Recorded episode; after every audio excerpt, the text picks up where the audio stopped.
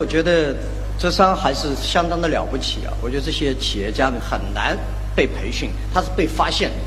我在公司内部，在那时候我是挺反对职业经理人掌控这家公司的，所以在7年以前，我们改变设计的合伙人机制。其中我那时候是要说服大家的一个例子：职业经理人跟企业家的差别是什么？我们同样上山去打野猪，那个职业经理人如果开了枪以后，野猪没打死，冲上来，他们跟他枪一扔就跑了。我们这些人要没打死野猪冲上来，我们身上的柴刀拿出就冲了上去。所以企业家是没有什么畏惧，因为第一天我们不是被人培训出来，我们在市场上打过来的。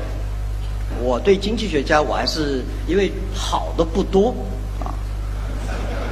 有没有？肯定有非常好的经济学家。经济学家其实在座所有的人，请问问我们多少人是听了经济学家以后创业成功的？有时候听了以后吧，你反而走不成了。本来还知道要干什么，被他一说以后，经济这个不好，那个形势不好，一听以后你不知道该干嘛，除了恐慌以外，你也不知道该怎么办。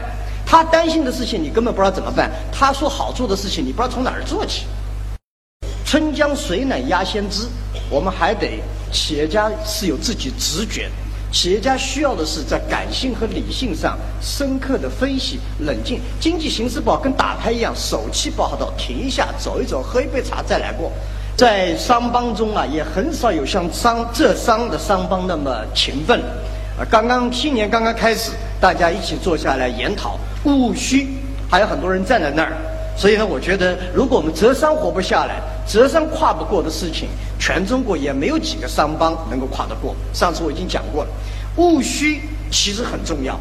今天呢，我想先要告诉大家一个坏消息，就经济形势非常不好，而且可能会持久的不好。但是也告诉大家个好消息，就是大家都不好，没人好，所以这是个好消息。如果有人很好，你不好，你是很倒霉。大家都不好，其实是一个好消息。所以呢，也没什么紧张。经济其实有的时候，经济形势好跟你也没什么关系，经济形势不好跟你也没什么关系。好形势下烂企业多的是，坏形势下好企业也多的是。中国最好的企业绝大部分都不是在好形势下出来的。而且天下去，你去仔细分析一下。我是因为好这口，因为不懂技术，也不懂管理，不懂财务。我呢，专门研究企业生长过程中哪些灾难是一定要过的。我对企业失败的案例尤其感兴趣。对经济形势不好的情况下，你会发现80%到90%优秀的企业都经历过3次到4次非常残酷的时代。一家企业没经历过残酷的时代，没有经历过内乱，没有经历过内痛，没有经历过外斗，这个企业是经不起风浪。股市好的时候赚钱，千万别把自己称为投资者，那是炒股。股市形势不好，你赚了钱，那叫做投资者。现在连那个街上老太太都能赚钱的，股市上赚钱的，你把自己称为投资者，我实在也看不懂，对吧？我觉得不太好。那么为什么经济形势确实不好呢？其实最近来看来，一系列的，美国加息，估计还会再加息，资本外流现在非常的厉害，人民币贬值，股市震荡，出口负增长，投资乏力，产能过剩，实体不振，大宗商品暴跌，企业家信心不足，新兴国家经济放缓，环境的容量也达到了极限，雾霾越来越严重，反正没有一个人说自己日子好过。实体经济抱怨互联网指着实体经济，政府说企业做得不好，企业说政府做得不对，反正现在看来形势确实不是那么好。但是大家要记住，改革是不可能在好的时候改革的，改革是被逼出来的，创新也是被逼出来的。到今天这么不好的情况下，改革是到了非改不可的时候。我经常提醒自己啊，暴风雨来的时候有3个人，有一个人有一把很好的伞，有一个人有很好的雨衣，还有一个人伞和雨衣都没有。最后大暴风雨来的时候，有雨衣的人和有伞的人就走了出去，他觉得要那个地方到，结果雨停了，那个人几个人也到了，一个摔坏了腿，一个摔坏了腰。但是那个没有雨衣、没有雨伞的人，他只是花时间躲了2个小时，松动经过，等雨停了跑出去，他还是最先到。所以经济形势不好的时候，请大家要客观冷静，因为我们这帮人已经是要理性和感性结合起来用啊。所以希望大家要注意到，这个说这些话呢，道理都懂，做起来都挺难啊。企业家跟经济学家跟学者的差异是，他们说起来都很懂，但干起来不一定。而我们说不过别人，干我们还是知道自己要干什么，对吧？所以呢，中国的 GDP 啊，其实你说改革开放之前，中国的 GDP 跟非洲最穷的国家也差不了多少。国企改革之前，中国的国企曾经是85%的亏损。中国金融体制改革之前，中国的4大银行基本上都负资产，而现在呢，全世界最大的银行都来自于中国。所以这次的供给侧的改革，产能过剩也非常的严重，不改不行了啊！中国的钢产量10万吨，但其实需求只有6万吨，超过了50%，整个国家压力挺大，经济所以告诉大家相当的不好。你说哦，那互联网好不好？我们也如履薄冰，你们去看看实体企业，您刚才活了40多年，有几家互联网公司在中国活过10年以上？在全世界哪家互联网公司活跃过5年以上？其实创新，大家都创新，没有一家公司吃得消天天创新、年年创新的。我们今年在过去的一年吧，在浙江省交了170多亿的税，那我们就要问，那明年怎么办呢？如果这样下去的，我们总有一天会倒下来，我们总有一天创新会停止下来。那么怎么样保持创新，怎么样保持组织文化的变革？天气好坏你已经知道，形势不好了，想清楚，形势不好了，关键是自己怎么做，而不要去期待形势好。告诉大家，形势期待不会好的啊。所以未来5到15个月，我认为经济的减速会持久，而不可能是暂时。所以经济说7%能够守住无所谓，我公司是这么觉得的。我们公司这么多年来的发展，一个很重要的这个考核指标跟大家不一样。我们有些部门是以增长率，有些部门是考核你现在是5000人做成这样的事情，明年你有3000人做这样的事情，就大奖励。至于增长多少不在乎，人减下来很重要。有些行业我不要了，就给它关掉，就是奖励。所以今天我们要去思考，公司内部要想清楚哪些行业必须要拿掉，哪些模式一定要改，哪些部门必须 shut down， 必须关掉它。那这个时候是一定要做，有些手续啊，手术是你停不掉的。但是5到15年，我认为中国经济越来越看好，因为未来的5到15年为什么好？其实去跟今天中国做的改革开放，中间做的所有政策有关的，反腐败为市场经济走向更加透明、更加规范化打下了一个基础。但是反腐这个本身是很痛苦的一件过程。第二，扶贫是一个巨大机会。现在其实啊，千百年来，但现在中国政府做了2件几乎没人敢说的，反腐没有做的那么大力度，没有做成这个样子。提出要消灭贫困，千百年来没有一个时代、没一个国家敢提。但既然提了，那我相信共产党还是很厉害，他真想干的事情好像也没干不成的事情。所以大家如果要把这个反正决定要干了，你就踏踏实实干，这就是个巨大的机会。第二个呢，我自己这么觉得，政府对经济的影响力在未来5到15年会越来越弱，那就意味着什么呢？市场的力量会越来越强，企业的力量会越来越强，只有把握住。所以在座每个人，以前我们是靠政策，刚才有人讲到土地资源，以前是靠牌照、靠土地资源、靠矿产资源，卖这些东西是不是本事？今后是靠土地、政策、牌照，或者是这些原材料、矿产上面创造出的价值。只要你这个企业能够创造价值，并且持久的创造价值，你才有可能在市场经济里活下来。今天很多企业的痛苦，我告诉大家，这些痛苦你不改，因为是什么概念呢？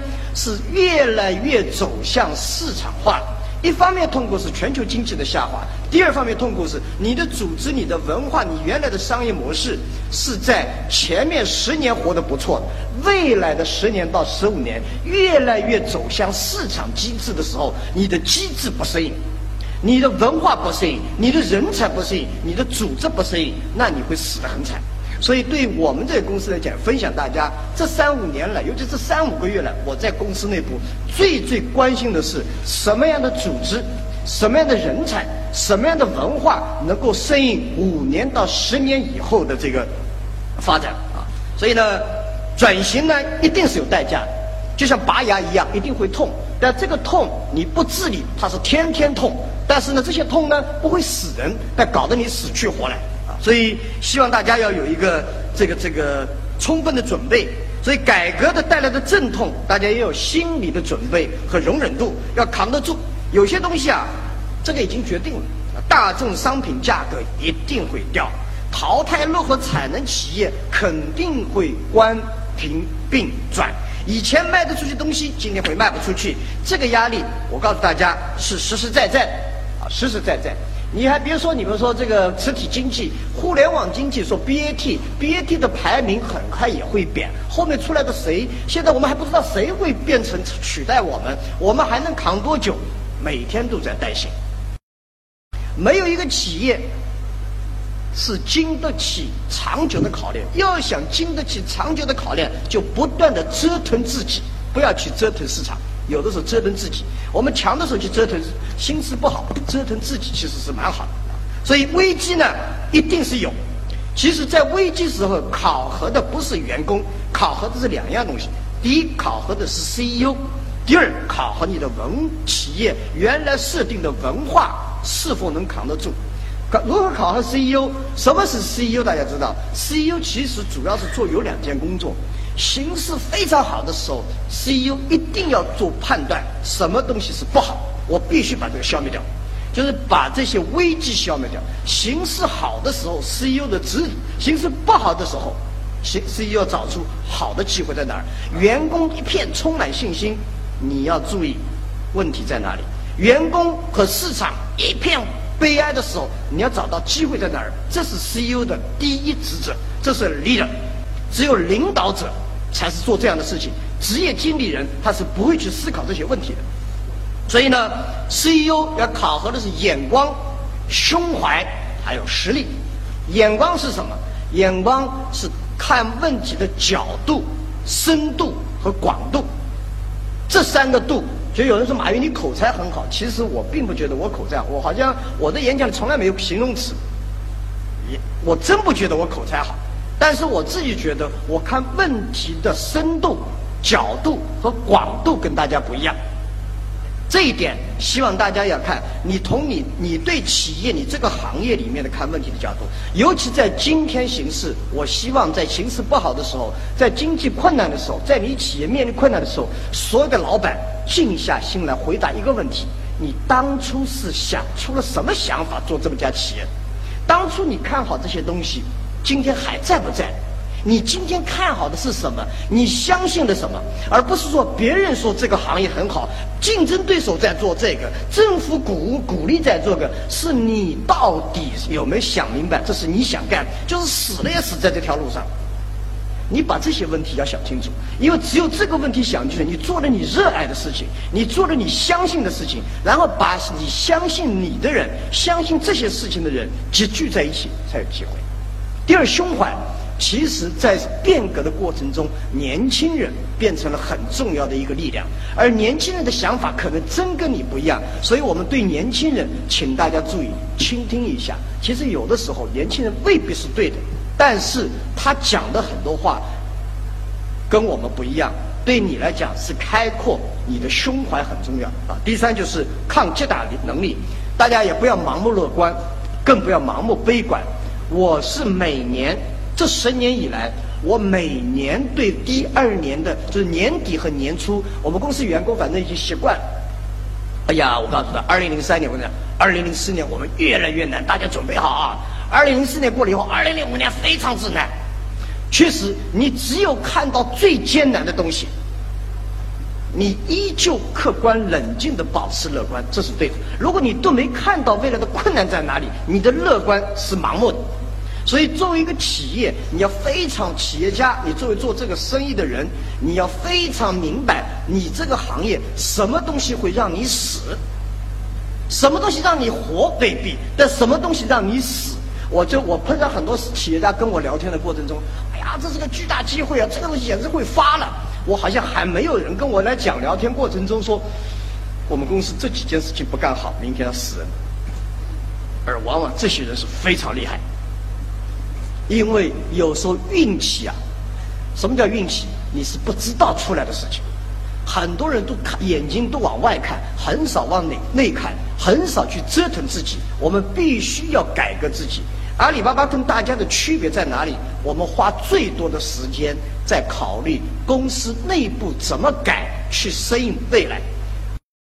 啊，跟大家讲个例子，我在经济形势最好的是2012年，我们公司内部2012年搞过一个预算，2013年我所有的指标、利润、收入，所有翻一翻。那时候2012年我们都是很创，大家都觉得天下。2012年阿里巴巴那时候很牛啊，淘宝、天猫是如日中天。我说我们必须翻一翻，这次我就知道我不说也会翻一翻。但是翻一翻的要求是什么？请大家给我做一个人的预算，到底你准备招多少员工？要翻一翻的话，我们那时候总共2万多名员工，但是做出的预算那一年说要翻一翻的是8700个人。然后我说不行，不能接受。最后大家说，那么第二次再重新做过计划是7800个人，我也不能接受。最后一次开会，我说他们说到底多少人？我说你说的，他说5000人增加。我说不行，那你说多少人？我说200个人。超过200个人，统统的员工，包括管理层，包括我在内，没有奖金，没有年终奖，不管翻版多少人，反正增加一半。我说每年告诉我，为了未来的发展储备人才，为了未来发展储备人才，我现在不想储备人才。你就把我做到明年翻一翻，人数控制在200个人以内。结果是什么？所有的指标翻了一翻，人数净减将近300个人。改革是逼出来的。下面的员工很奇怪的告诉你说：“哎呀，你这个事情要干的话，你必须多少人啊？必须多少预算？”我说，事情是要这么干的，预算是没有的，人是不能加的。但是办法是要想出来的，我跟大家一起想办法。所以我们以前考到现在，后来考核淘宝当年成立的时候，增加1名员工，增加1亿的销售额，包括擦地板的、在门岗的、保安都加上。我是鼓励所有家人啊，你家人赶紧家人就加了1亿啊，因为你把他的门一堵住，他们这帮人想尽一切办法，在技术上完善，在产品上完善，必须在制度上创新，否则他就很简单，加人、加材料、加原材料、加这些东西，他就乱了套了。所以在形势好的时候，请大家可以下重药。最近那个熔断机制，股市上面，这不是坏事情，只是在错误的时间推出了一个这么个东西。中国股市已经非常脆弱了，这时候本来吃颗安眠药没问题，结果吃下去醒不过来了，因为身体非常糟糕。再好的东西也要在 right time， 所以我们说正确的时间做正确的事情。所以未来其实机会还是非常之大。第一个，我觉得大家记住，消费拉动，这是一个消费的风口，是极其之大。中国今天所处的市场，消费市场的位置是独一无二的。消费这个风口，这个巨大的风口，是全世界非常罕见，在中国地方啊。所以呢，我希望大家重新审视整个中国的消费市场。中国的市场啊，只有懂得了解中国市场，只有了解市场规律，先了解市场，再摸清规律，你才有可能起来啊！其实有的时候啊，我们就想，经常大家都学美国，美国用的好好的东西，到中国有时候反而不灵了。美国人是花为什么呢？美国人花明天的钱，花别人家的钱；我们中国人是花自己家的钱，花昨天的钱啊！这两个市场是完全是不同的性格。美国人呢是叫做跟我们也有不一样，美国人是投资很理性，花钱很感性。我们中国，包括在座，包括我在内，我们是花钱很理性，投资很感性。我们买股票，咣就冲了进去，但自己要买个小东西，说实话，就很多人是缩手缩脚做了一年，一把股票全玩完，因为投股票的时候大家都很感性，对吧？但自己要花点东西去添加设备啊，给员工多加一点钱啊，完全乱了套。我以前也改过士气，经常讲这个给公司员工加工资，大家记住，士气，关键是士兵的气。我发现很多企业，尤其跨国企业，他们经常是给高管加工资，但是中国企业一定要给普通员工加工资，这是个倒过来的。高管加工资，其实你给他一个月加了5万、10万块钱，其实没什么变化的，他觉得我反正200万，你本来我，对吧？但是你给普通员工加5000块钱、3000块钱，他是非常感谢。而士气就是士兵的气。所以很多东西啊都是不一样的，包括这个打球都相反，人家玩的是大球，我们玩的是小球。人家的球是要敢于冲撞，我们的球最好讲规矩。人家因为大企业在玩的过程中呢，美国人是冲撞性非常之强，但是他冲撞之前设立好了很多的游戏规则。中国不冲撞，因为我们的游戏规则非常之混乱啊。所以包括电影都不一样。我说美国的电影英雄都是活下来的，中国的电影英雄都是死掉这才能当英雄。这谁去当英雄？你看中国的电影，基本上英雄都死掉了。那英雄都死掉，谁还当英雄？美国人是英雄，总是看起来这个坏坏，碰到关键时刻他变好人了，一会儿又变坏坏了，因为他是个平凡的人。所以我自己希望大家觉得，还有一个，美国人不了解中国，但中国人呢一天到晚研究美国。我们要研究自己，研究这个独特的市场。研究我们这个市场规律，研究在这个新经济状态下面、新常态下面，中国人，就是我认为要了解人性，了解市场，了解中国这个社会人性的状态。从投资转向消费，美国也经历过这个阶段。美国在里根上台之前也是投资出口拉动，到后来也就变成消费拉动。所以呢，希望大家也学会消费，学会吧。比如我昨天晚上就是看了2部电影。其实大家知道，你们有多少人在这儿是每个月一定看电影？有多少人？有这儿有多少人是半年不看电影？还不错，估计有人不好意思举手。其实你就讲，我是在3、5年以前才意识到，5年前意识到这个问题。我发现我们公司很多年轻人，他们聊的话我听不懂，他们啊一声笑，我不知道他在笑什么，讲一个词我也不知道他们在讲什么。后来发现他们看的网剧，他们看的电影上面讲的很多的流行词汇，我们根本不了解。今天最新的东西很多是在电影、电视剧、网上上的。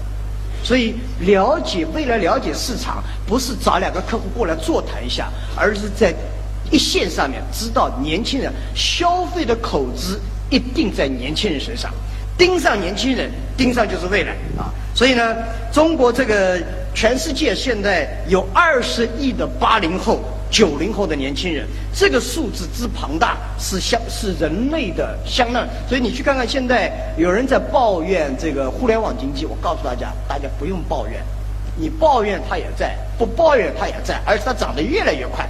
今天这次的双11节。大家说，哎呀，实体经济不好。我告诉大家，双11的75%的商家是新实体，就这些企业，你3年前都没听说过。其实中国诞生了一批新实体，他们这些实体完全按照消费者的需求，特别是新兴人类、新年轻人、新消费创造出来的需求，以前都没听说过。所以新实体，我觉得。浙商还是相当的了不起啊！我觉得这些企业家们很难被培训，他是被发现的。我在公司内部，在那时候我是挺反对职业经理人掌控这家公司，所以在7年以前我们改变设计的合伙人机制。其中我那时候是要说服大家的一个例子：职业经理人跟企业家的差别是什么？我们同样上山去打野猪，那个职业经理人如果开了枪以后。野猪没打死，冲上来，他们跟他枪一扔就跑了。我们这些人要没打死野猪冲上来，我们身上的柴刀拿出去冲了上去。所以企业家是没有什么畏惧，因为第一天我们不是被人培训出来，我们在市场上打过来的。我对经济学家我还是因为好的不多啊，有没有肯定有非常好的经济学家。经济学家其实在座所有的人，请问问我们多少人是听了经济学家以后创业成功的？有时候听了以后吧，你反而走不成了。本来还知道要干什么，被他一说以后，经济这个不好，那个形势不好，一听以后你不知道该干嘛，除了恐慌以外，你也不知道该怎么办。他担心的事情你根本不知道怎么办，他说好做的事情你不知道从哪儿做起。春江水暖鸭先知，我们还得企业家是有自己直觉，企业家需要的是在感性和理性上深刻的分析、冷静。经济形势不好跟打牌一样，手气不好到停一下，走一走，喝一杯茶再来过。在商帮中啊，也很少有像商帮那么勤奋。新年刚刚开始，大家一起坐下来研讨务虚，还有很多人站在那儿。所以呢，我觉得如果我们浙商活不下来，浙商跨不过的事情，全中国也没有几个商帮能够跨得过。上次我已经讲过了，务虚其实很重要。今天呢，我想先要告诉大家一个坏消息，就经济形势非常不好，而且可能会持久的不好。但是也告诉大家个好消息，就是大家都不好，没人好，所以这是个好消息。如果有人很好，你不好，你是很倒霉。大家都不好，其实是一个好消息。所以呢，也没什么紧张。经济其实有的时候，经济形势好跟你也没什么关系，经济形势不好跟你也没什么关系。好形势下烂企业多的是，坏形势下好企业也多的是。中国最好的企业绝大部分都不是在好形势下出来的。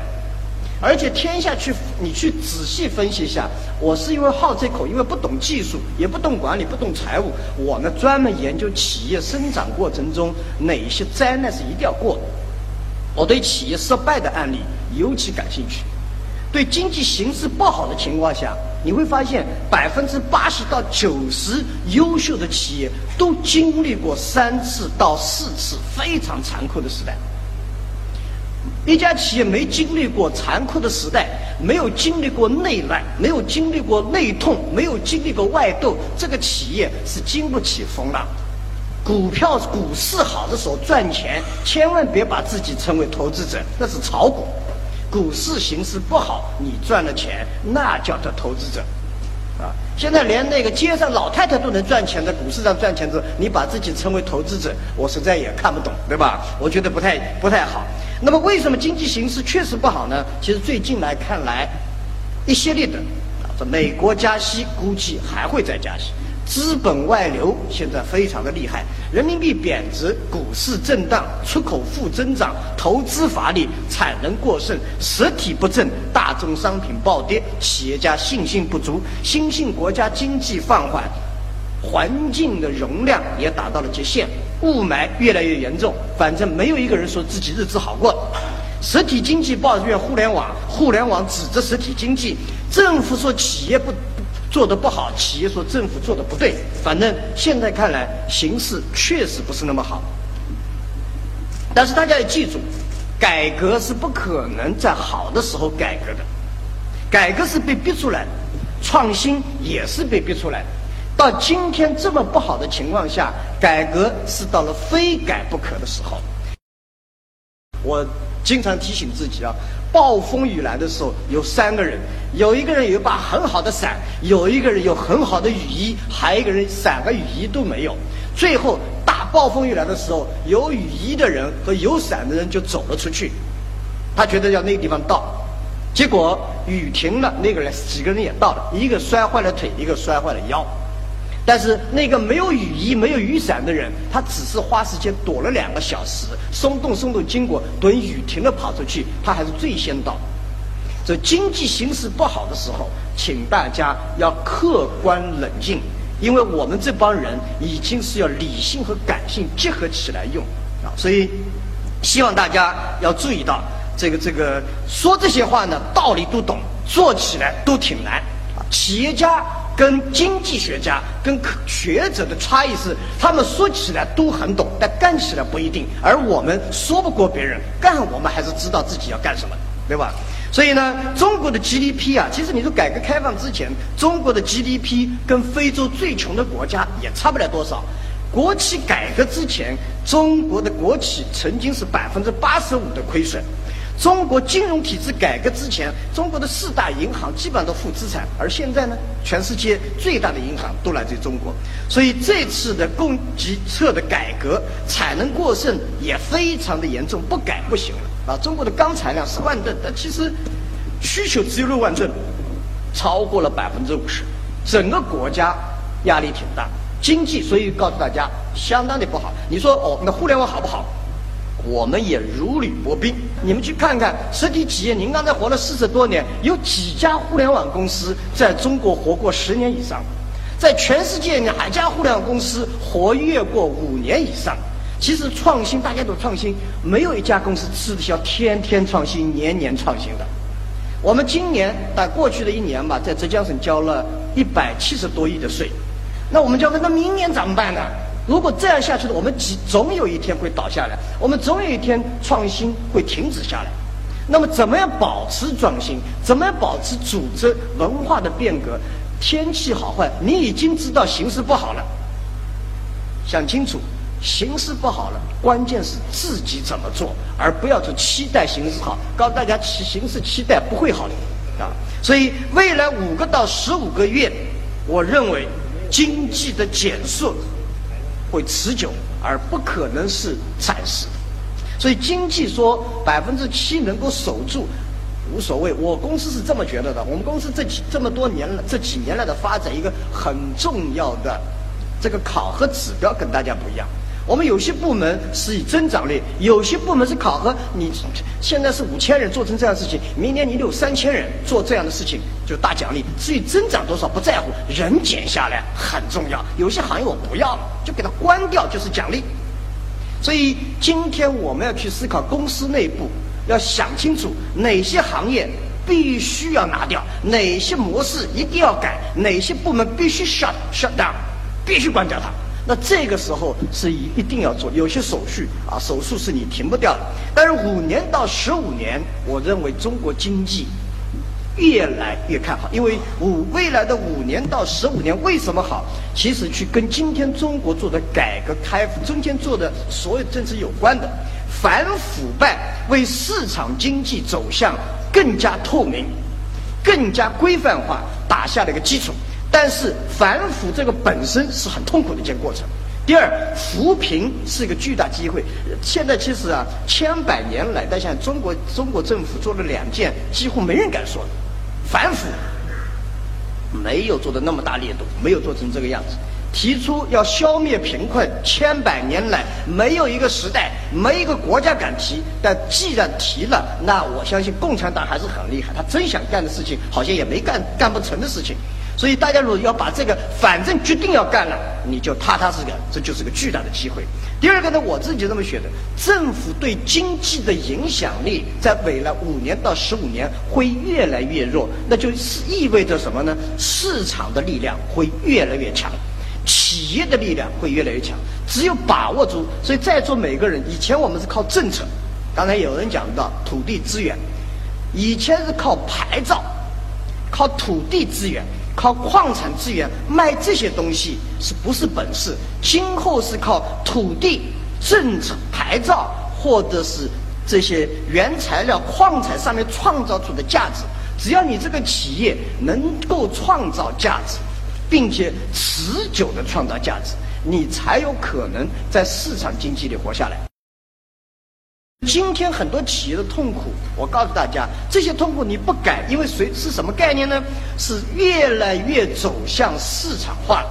一方面痛苦是全球经济的下滑，第二方面痛苦是你的组织、你的文化、你原来的商业模式是在前面10年活得不错，未来的10到15年越来越走向市场机制的时候，你的机制不适应，你的文化不适应，你的人才不适应，你的组织不适应，那你会死得很惨。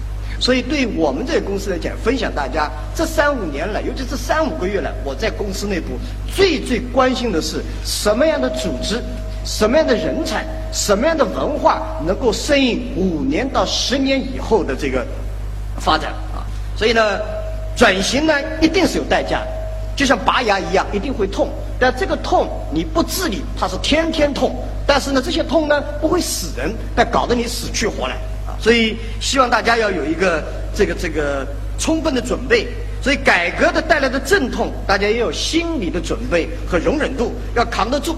有些东西啊，这个已经决定了，大众商品价格一定会掉，淘汰落后产能企业肯定会关停并转。以前卖得出去东西，今天会卖不出去，这个压力我告诉大家是实实在在啊，实实在在。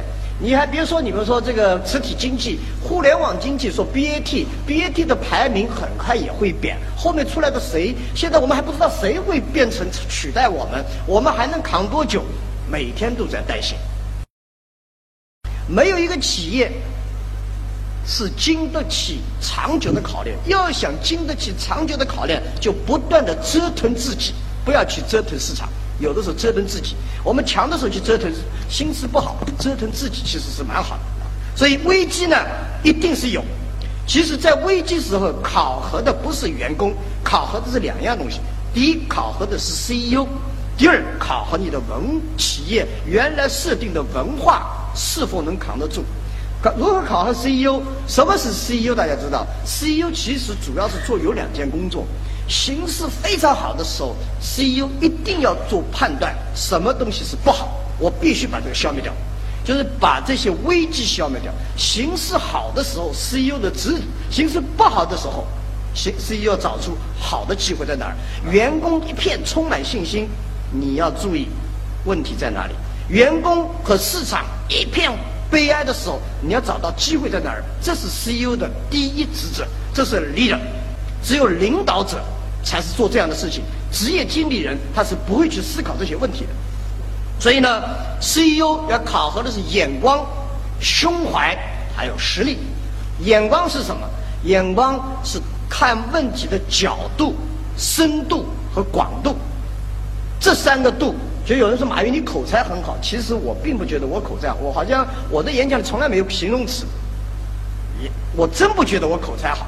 但是我自己觉得我看问题的深度、角度和广度跟大家不一样，这一点希望大家要看，你从你对企业、你这个行业里面的看问题的角度，尤其在今天形势，我希望在形势不好的时候，在经济困难的时候，在你企业面临困难的时候，所有的老板静下心来回答一个问题：你当初是想出了什么想法做这么家企业？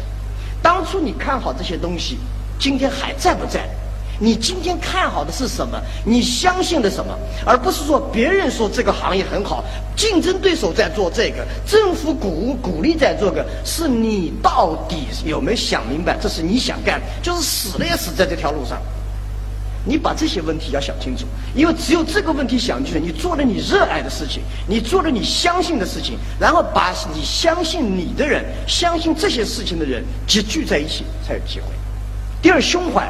其实在变革的过程中，年轻人变成了很重要的一个力量，而年轻人的想法可能真跟你不一样，所以我们对年轻人，请大家注意倾听一下。其实有的时候年轻人未必是对的，但是他讲的很多话跟我们不一样，对你来讲是开阔，你的胸怀很重要啊。第3就是抗击打能力，大家也不要盲目乐观，更不要盲目悲观。我是每年这10年以来，我每年对第2年的，就是年底和年初，我们公司员工反正已经习惯了。哎呀，我告诉他，2003年我讲，2004年我们越来越难，大家准备好啊！2004年过了以后，2005年非常之难。确实，你只有看到最艰难的东西，你依旧客观冷静的保持乐观，这是对的。如果你都没看到未来的困难在哪里，你的乐观是盲目的。所以作为一个企业，你要非常企业家，你作为做这个生意的人，你要非常明白你这个行业什么东西会让你死，什么东西让你活未必，但什么东西让你死。我碰到很多企业家跟我聊天的过程中，哎呀，这是个巨大机会啊，这个东西简直会发了。我好像还没有人跟我来讲聊天过程中说，我们公司这几件事情不干好，明天要死人。而往往这些人是非常厉害，因为有时候运气啊，什么叫运气？你是不知道出来的事情。很多人都看眼睛都往外看，很少往内看，很少去折腾自己。我们必须要改革自己。阿里巴巴跟大家的区别在哪里？我们花最多的时间在考虑公司内部怎么改，去适应未来。啊，跟大家讲个例子，我在经济形势最好的是2012年。我们公司内部2012年搞过一个预算，2013年我所有的指标、利润、收入，所有翻一翻。那时候2012年我们都是很创，大家都觉得天下。2012年阿里巴巴那时候很牛，淘宝、天猫是如日中天。我说我们必须翻一翻，这次我就知道我不说也会翻一翻。但是翻一翻的要求是什么？请大家给我做一个。人的预算到底你准备招多少员工？要翻一翻的话，我们那时候总共2万多名员工，但是做出的预算那一年说要翻一翻的是8700个人。然后我说不行，不能接受。最后大家说，那么第二次再重新做过计划是7800个人，我也不能接受。最后一次开会，我说他们说到底多少人？我说你说的，他说5000人增加。我说不行，那你说多少人？我说200个人。超过200个人，统统的员工，包括管理层，包括我在内，没有奖金，没有年终奖，不管翻版多少人，反正增加一半。我说每年告诉我，为了未来的发展储备人才，为了未来发展储备人才，我现在不想储备人才，你就把我做到明年翻一翻，人数控制在200个人以内。结果是什么？所有的指标翻了一翻，人数净减将近300个人。改革是逼出来的。下面的员工很奇怪的告诉你说：“哎呀，你这个事情要干的话，你必须多少人啊？必须多少预算？”我说，事情是要这么干的，预算是没有的，人是不能加的，但是办法是要想出来的。我跟大家一起想办法。所以我们以前考到现在，后来考核淘宝当年成立的时候，增加1名员工，增加1亿的销售额。包括擦地板的、在门岗的、保安都加上。我是鼓励所有家人啊，你家人赶紧家人就加了1亿啊！因为你把他门一堵住，他们这帮人想尽一切办法，在技术上完善，在产品上完善，必须在制度上创新，否则他就很简单，加人、加材料、加原材料、加这些东西，他就乱了套了。所以在形势好的时候，请大家可以下重药。最近那个熔断机制。股市上面，这不是坏事情，只是在错误的时间推出了一个这么个东西。中国股市已经非常脆弱了，这时候本来吃颗安眠药没问题，结果吃下去醒不过来了，你的身体非常糟糕。再好的东西也要在 right time， 所以我们说正确的时间做正确的事情。所以未来其实机会还是非常之大。第一个，我觉得大家记住，消费拉动，这是一个消费的风口是极其之大。中国今天所处的市场，消费市场的位置是独一无二的。消费这个风口，这个巨大的风口是全世界非常罕见，在中国地方啊。所以呢，我希望大家重新审视整个中国的消费市场，中国的市场。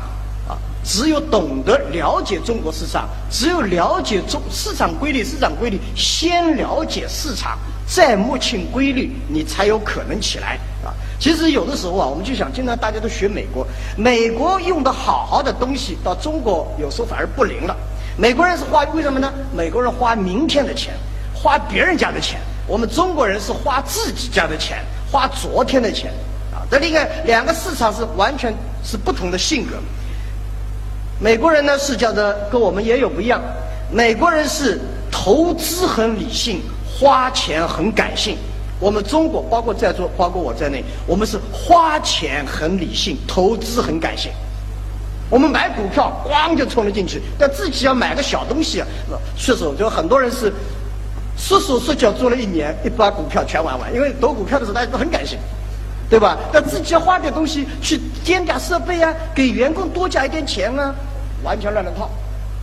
啊，我以前也改过士气，经常讲这个给公司员工加工资，大家记住，士气，关键是士兵的气。我发现很多企业，尤其跨国企业，他们经常是给高管加工资。但是中国企业一定要给普通员工加工资，这是个倒过来的。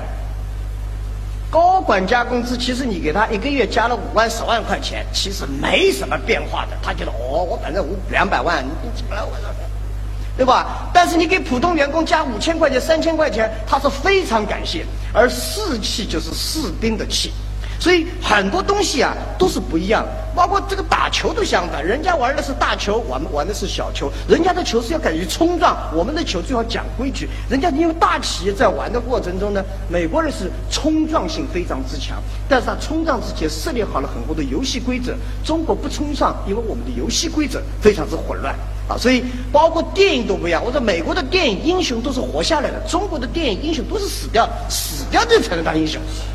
这谁又去当英雄？你看中国的电影，基本上英雄都死掉了。那英雄都死掉，谁还当英雄？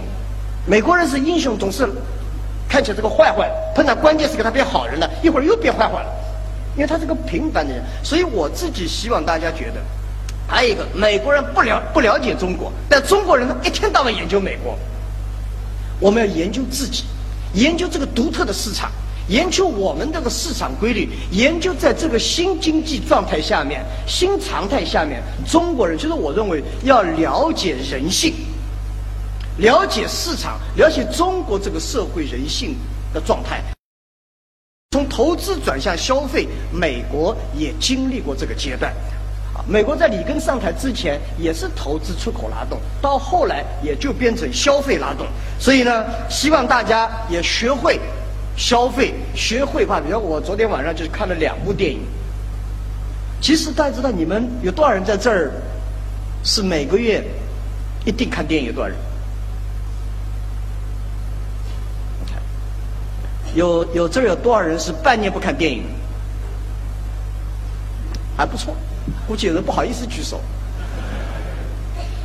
其实你就讲，我是在3、5年以前才意识到，5年前意识到这个问题。我发现我们公司很多年轻人，他们聊的话我听不懂，他们啊一声笑，我不知道他们在笑什么，讲一个词我也不知道他们在讲什么。后来发现他们看的网剧，他们看的电影上面讲的很多的流行词汇，我们根本不了解。今天最新的东西很多是在电影、电视剧、网上上。所以了解未来，了解市场，不是找2个客户过来座谈一下，而是在一线上面知道年轻人消费的口子。一定在年轻人身上，盯上年轻人，盯上就是未来啊！所以呢，中国这个全世界现在有20亿的80后、90后的年轻人，这个数字之庞大是人类的相当。所以你去看看，现在有人在抱怨这个互联网经济，我告诉大家，大家不用抱怨，你抱怨它也在，不抱怨它也在，而且它涨得越来越快。今天这次的双11节。大家说，哎呀，实体经济不好。我告诉大家，双11的75%的商家是新实体，就这些企业，你3年前都没听说过。其实中国诞生了一批新实体，他们这些实体完全按照消费者的需求，特别是新人类、新年轻人、新消费创造出来的需求，以前都没听说过。所以新实体、新消费正在诞生。所以不是实体不行了，是你的实体不行了；不是零售不行了，是你们家的零售不行了。所以零售说：“哎呀，零售被互联网冲击了。”我告诉大家，20年以前你们也冲击掉了那些国有的百货公司、小商小贩。当时你们引领了需求，创造了需求，培养了需求。而今天这20年来，没好好的去维护和客户的关系，没好好做好服务，结果的导向呢是互联网上来更了解客户需求，更引领了客户需求，他们把你给淘汰了。